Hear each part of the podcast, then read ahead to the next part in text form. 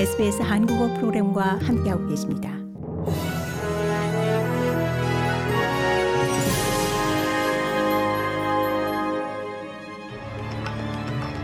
(2023년 3월 12일) 일요일 SBS 뉴스 헤드라인입니다.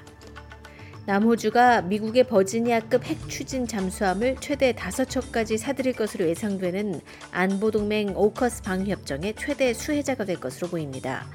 미국 관리 인사 4명은 이번 주 로이터 통신에 호주가 2030년대에 중국의 군사력 증강에 대한 새로운 도전을 내걸기 위해 잠수함을 구입할 가능성이 높다고 말했습니다. 중국 외교부는 이에 대해 오커스 협정에 단호히 반대한다는 입장입니다. 호주 시간으로 월요일에 공식 발표될 이 거래는 호주 역사상 가장 큰 국방 프로젝트가 될 것으로 보이며 미국과 영국, 호주 세 나라 모두에게 일자리 창출 효과를 얻을 것으로 예상됩니다. 알바니즈 연방 총리는 남호주가 이 프로젝트를 위한 제조업 일자리 창출의 혜택을 받을 것이며 자세한 내용은 화요일에 공개될 것이라고 밝혔습니다. 퀸즐랜드주 북서부 버크타운 지역에서 홍수가 절정에 달했다고 기상청이 보고했습니다.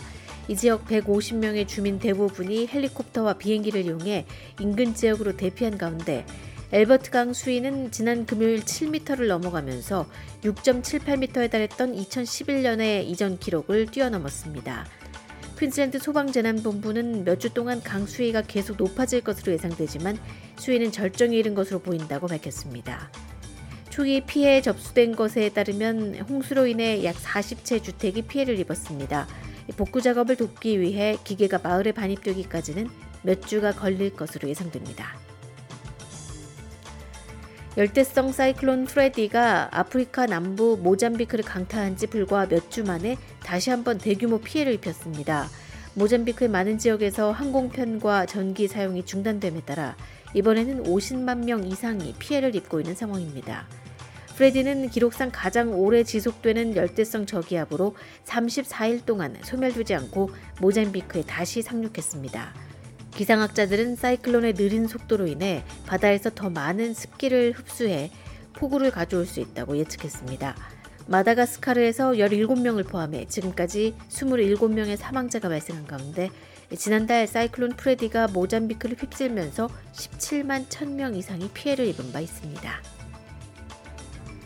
많은 군중들이 오늘 시드니 해변가에 모여 세계에서 가장 큰 나체 수영 기록을 경신할 것으로 보입니다. 시드니 스키니 행사 일환으로 2,000명 이상이 모스만의 코블러스 비치에 모인 가운데 이 행사는 팬데믹으로 중단된 이후 3년 만에 재개했습니다. 현재 기록은 2018년 아일랜드에서 2,505명의 여성들이 세운 기록입니다. 시드니 행사 참가자들은 이번 행사가 신체 긍정성과 피부암 위험성에 대한 인식을 높이기 위한 것이라고 전했습니다. 한국계 호주인 이민우 선수가 미국 프로골프 PGA 투어 사상 첫 우승을 노리게 됐습니다.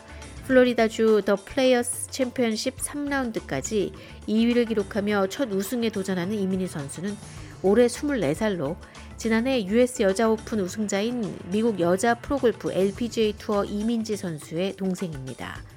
대회 3라운드에서 이글 1개와 버디 5개, 보기 1개로 6타를 줄여 선두인 세계 랭킹 2위 스코티 셰플러와 두 타 차인 이민우는 내일 새벽 최종 라운드에서 우승에 도전합니다. 이상이 3월 12일 일요일 SBS 뉴스 헤드라인입니다.